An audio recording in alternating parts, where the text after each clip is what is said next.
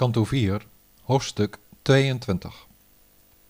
Prithu Maharaj's ontmoeting met de vier Kumara's. Maitreya zei: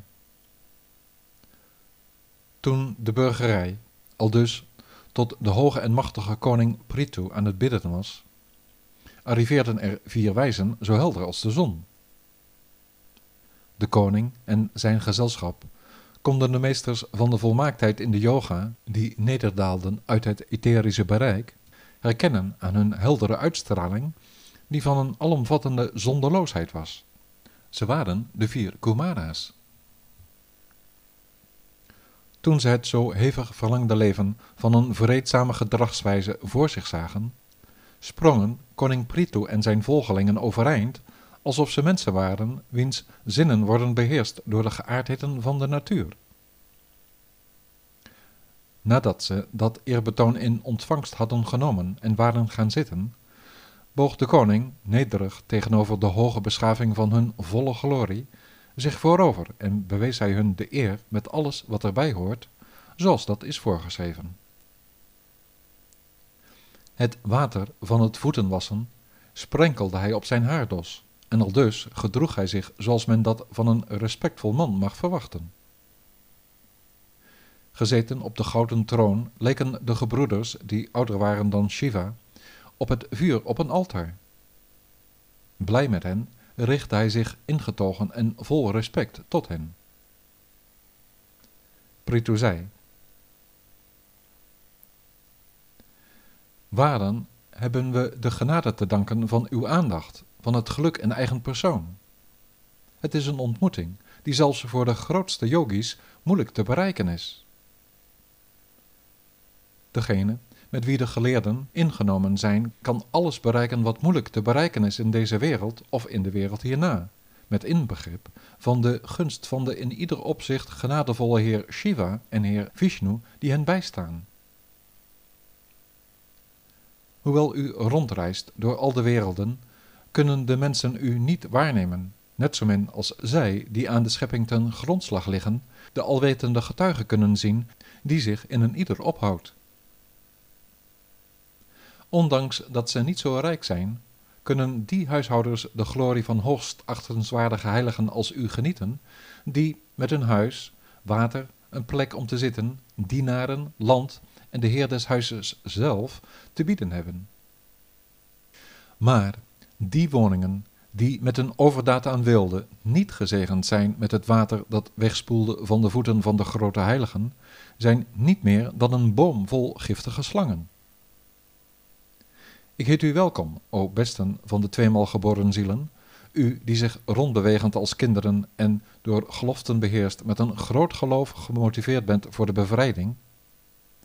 O meesters, kunnen personen die, beland in dit materiële bestaan, zijn getroffen door de ziekte, te leven naar het dictaat van hun zinnen, op eigen gelegenheid ook maar iets van ons soort geluk vinden?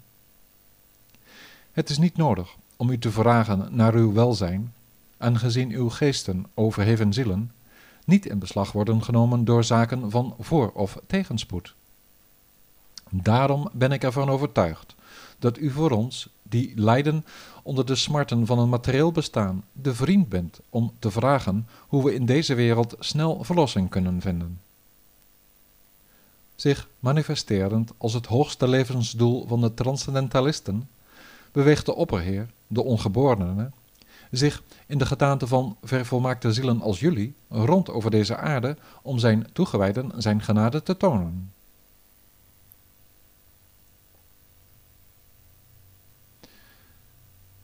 Maitreya zei, na die zo hoogst betekenisvolle, toepasselijke, bondige en innemende slotsom van Prithu te hebben aangehoord, gaf de Kumara voldaan met een glimlach als volgt antwoord. Sanat Kumara zei. Wat een goede vraag is dat van u, mijn beste koning, o u die alle levende wezens het beste wenst.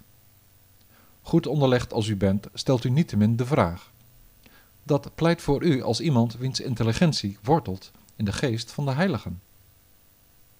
Een gezelschap van toegewijden waarin gediscussieerd wordt, vragen worden gesteld en antwoorden worden gegeven, wordt op prijs gesteld door de beide partijen van sprekers en luisteraars en waar geluk voor allen is wat eruit voort zal vloeien. O koning, kennelijk bent u gehecht aan de georganiseerde waardering voor de kwaliteiten van de Heer zijn lotusvoeten. Zo moeilijk als dat is, bevrijdt het, gegeven een standvastige praktijk, de inwonende ziel van het vuil van de lustgevoelens. In de geschriften geldt dat alleen de afwezigheid van gehechtheid aan andere zaken dan de ziel, in combinatie met een intense gehechtheid aan het ware zelf dat verheven is boven de geaardheden, de volmaakte overtuiging voor de bevrijding van de mens vormt.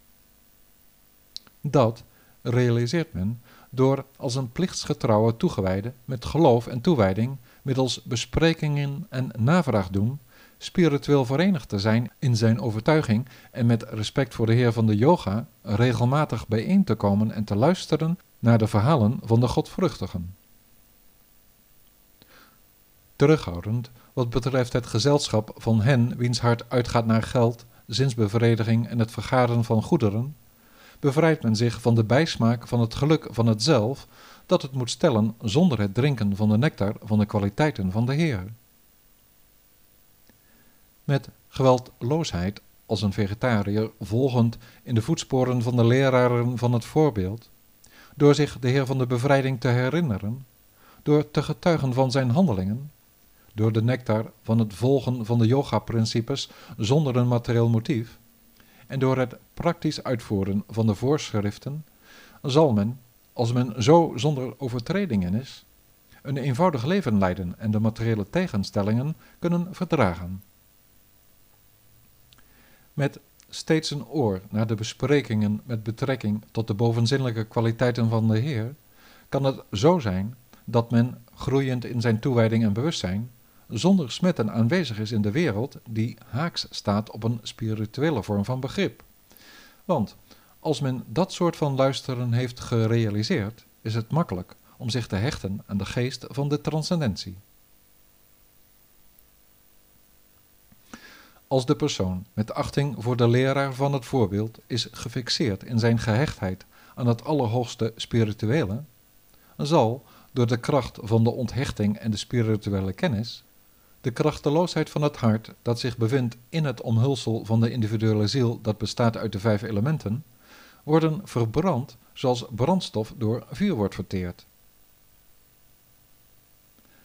Nadat men met dat opbranden van de innerlijke zwakheid bevrijd is van de dominantie van al de ermee samenhangende materiële kwaliteiten, bestaat er niet langer een verschil, zoals dat voorheen het geval was, tussen het van binnen bezig zijn met de superziel en het van buiten bezig zijn met het zelf.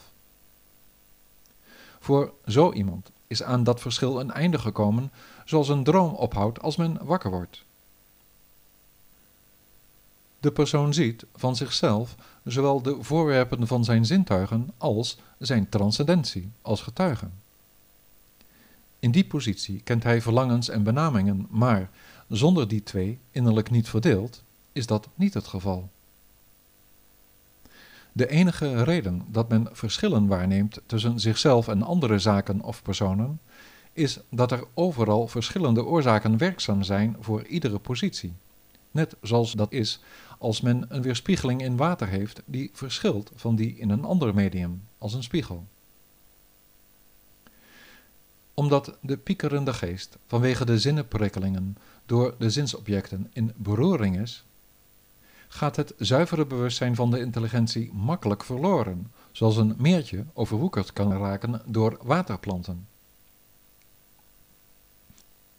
Kenners van de ziel stellen dat in de destructieve verstikking of overwoekering van je geheugen de constante aandacht van je bewustzijn teniet wordt gedaan en dat de ziel, verstoken van ware kennis, al dus ontaart.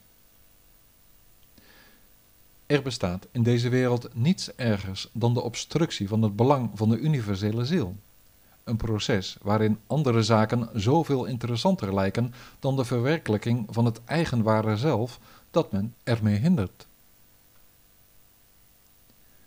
Als men voortdurend denkt in het belang van rijkdom en zinsgenoegens, vernietigt men al de vier deugden van de menselijke samenleving.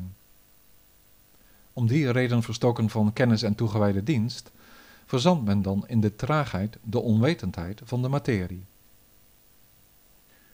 Zij, die snel die oceaan van onwetendheid willen oversteken, moeten nimmer vasthouden aan de traagheid van de materie, want dat vormt het grote struikelblok voor de deugden van de religiositeit, de economische ontwikkeling, de regulatie van de zinsgenoegens en de bevrijding.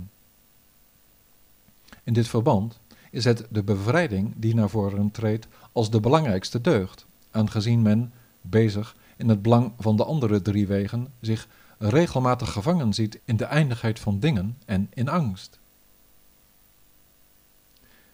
Met het volgen van deze drie noties van een hoger en lager leven kan je nooit enige zekerheid krijgen, aangezien ze, afhankelijk van de wisselwerking van de materiële geaardheden, allen bij de beschikking van de Heer hun vernietiging vinden.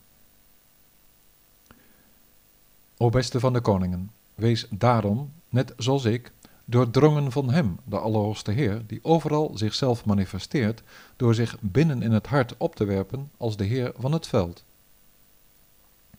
Daarin stralend tot in ieder haarzakje, is Hij er om de zelfrealisatie te overwegen voor al de bewegende en niet bewegende levende wezens die overdekt zijn door een lichaam begiftigd met zintuigen en een levensadem.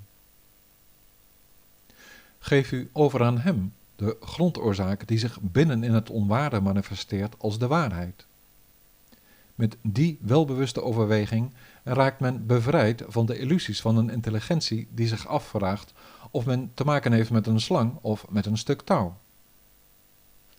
Zo bevindt men zich dan in de eeuwige bevrijding van de onbezoedelde, zuivere waarheid, de waarheid van de oorspronkelijke natuur die verheven is boven al de onzuiverheden van uw karmisch vruchtdragend handelen. Wees jegens hem Vasudeva van toewijding. Net als de toegewijden die hem, degene wiens lotusstenen vreugde verschaffen, geschikt achten om hun toevlucht te zoeken. Door toegewijde dienst vernietigt men de harteknoop van het karmisch verlangen, maar dat geldt niet voor hen die dat respect niet opbrengen, hoe hard ze ook proberen de golven van zingenot te stuiten. Groot is de last die niet toegewijden in deze materiële oceaan moeten dragen met de haaien van de zes zintuigen. Ongelukkig is het heel moeilijk die oceaan vol tegenslagen, dat gevaar van een afgescheiden bestaan, over te steken, en daarom zou u de aanbiddelijke lotusvoeten van de Allerhoogste Heer tot uw boot moeten maken.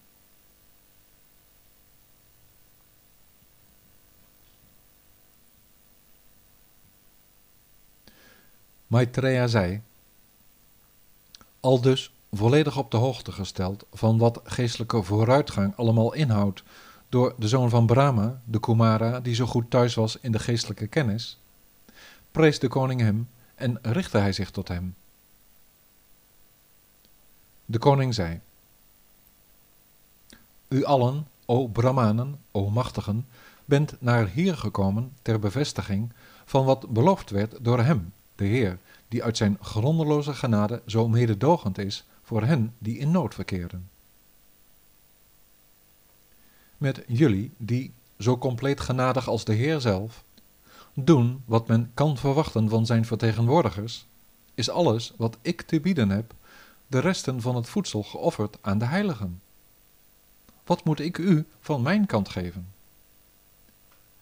Mijn leven, echtgenoten en kinderen, o Brahmanen, mijn woning met alles wat erbij hoort, mijn koninkrijk, macht, land en schatten, bied ik u daarom allemaal aan. De post als opperbevelhebber en heerser over het koninkrijk, de scepter van gezag en de volledige heerschappij over de planeet, is zonder twijfel enkel weggelegd voor hen die bekend zijn met de strekking van de Veda's.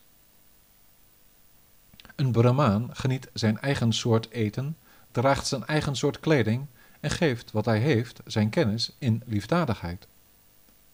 Het is bij zijn genade dat de kshatriyas, de heersers en de andere afdelingen van de samenleving hun voedsel eten. U hebt vanuit uw soort van spiritueel begrip van vooruitgang met de fortuinlijke de kennis overgedragen van de Vedische kenners van een volkomen inzicht. Mogen u immer tevreden zijn met wat u doet in uw genade. Wat kan men daar nu anders voor terugdoen dan u met samengevouwen handen water aan te bieden?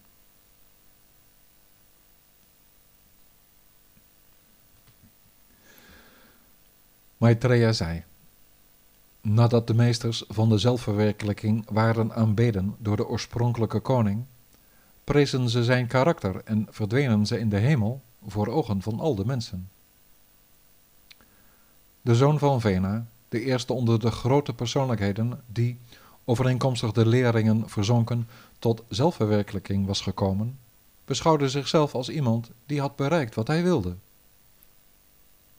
In zijn handelingen, ter wille van de absolute waarheid, ging hij zo goed als mogelijk was te werk en, voor zover zijn middelen het toestonden, overeenkomstig de tijd, de omstandigheid en zijn capaciteiten. Zich geheel wijdend aan de Allerhoogste Geest, dacht hij, vrij van gehechtheden in zijn verzaking, steeds aan de opzichter van alle handelingen, de superziel, transcendentaal aan de materiële natuur. Hoewel hij thuis leefde, voelde hij zich nooit aangetrokken tot al de wilde van zijn grote koninkrijk, noch raakte hij in de ban van zinnelijk genot, net als de zon, die ook niet reageert op wat hij belicht. Steeds spiritueel handelend vanwege zijn yoga, verwekte hij vijf zonen bij zijn echtgenote Archie, die geheel aan zijn verwachtingen beantwoorden. Ze heten Vichitashva, Dhumrakesha, Hariyaksha, Dravina en Vrika. Met hen slaagde Prito erin om al de kwaliteiten te omvatten van alle lokale autoriteiten. In zijn persoonlijke overgave aan de onfeilbare behaagde hij in zijn tijd voor het behoud van de geschapen wereld de burgerij met de kwaliteiten van zijn vriendelijke woorden en welgezinde handelingen. De koning raakte al dus bekend onder de naam koning van de maan, terwijl hij anderzijds er was als de god van de zon in zijn verdelen en innen van en heersen over de rijkdommen van de wereld. In zijn machtsuitoefening was hij zo onoverwinnelijk als het vuur. Hij was zo onovertroffen als de koning van de hemel, zo tolerant als de aarde zelf en gelijk de hemel in het vervullen van alle wensen in de menselijke samenleving. Hij was het gewoon te behagen met een overvloed gelijk aan de regen die er is, zoveel men maar wenst. Hij was zo ondergrondelijk als de zee, en hij nam zijn positie in gelijk de koning van de heuvels, de berg Meru. In zijn onderricht was hij als de koning van de gerechtigheid Yamaraj. Hij was als de Himalaya's in zijn wilde vanwege de mineralen en edelstenen. Hij was gelijk Kuvera in het behouden van de welvaart en gelijk Varuna, de heerser van de wateren, in zijn geheimhouding. Hij was zo alles doordringend als de lucht, wat betreft zijn kracht, moed en macht. En hij was zo onverbiddelijk als de allermachtigste halfgod Rudra, de heer van de geesten, Shiva. Hij was van een schoonheid als die van Cupido. Zijn oplettendheid was als die van een leeuw, de koning van de dieren. Qua zorgzaamheid was hij gelijk Swayambhuva Manu. En wat betreft het heersen over het volk, evenaarde hij de ongeboren heer Brahma. Hij had een begrip voor spirituele zaken als Brihaspati. In zijn persoonlijke zelfbeheersing was hij gelijk de hoogste persoonlijkheid. In zijn toewijding voor de koeien, de geestelijke leraar en de brahmanen was hij als de Vaishnava's, de volgelingen van Vishnu. In zijn verlegenheid was hij de vriendelijkste en in filantropische aangelegenheden was hij zo goed als hij voor zichzelf was. In al de drie werelden verkondigde het volk luidkeels, en zeker kwam dat alle waarheidlievenden als ook de vrouwen van overal ter oren, dat zijn naam en faam zo groot was als de glorie van Ramachandra.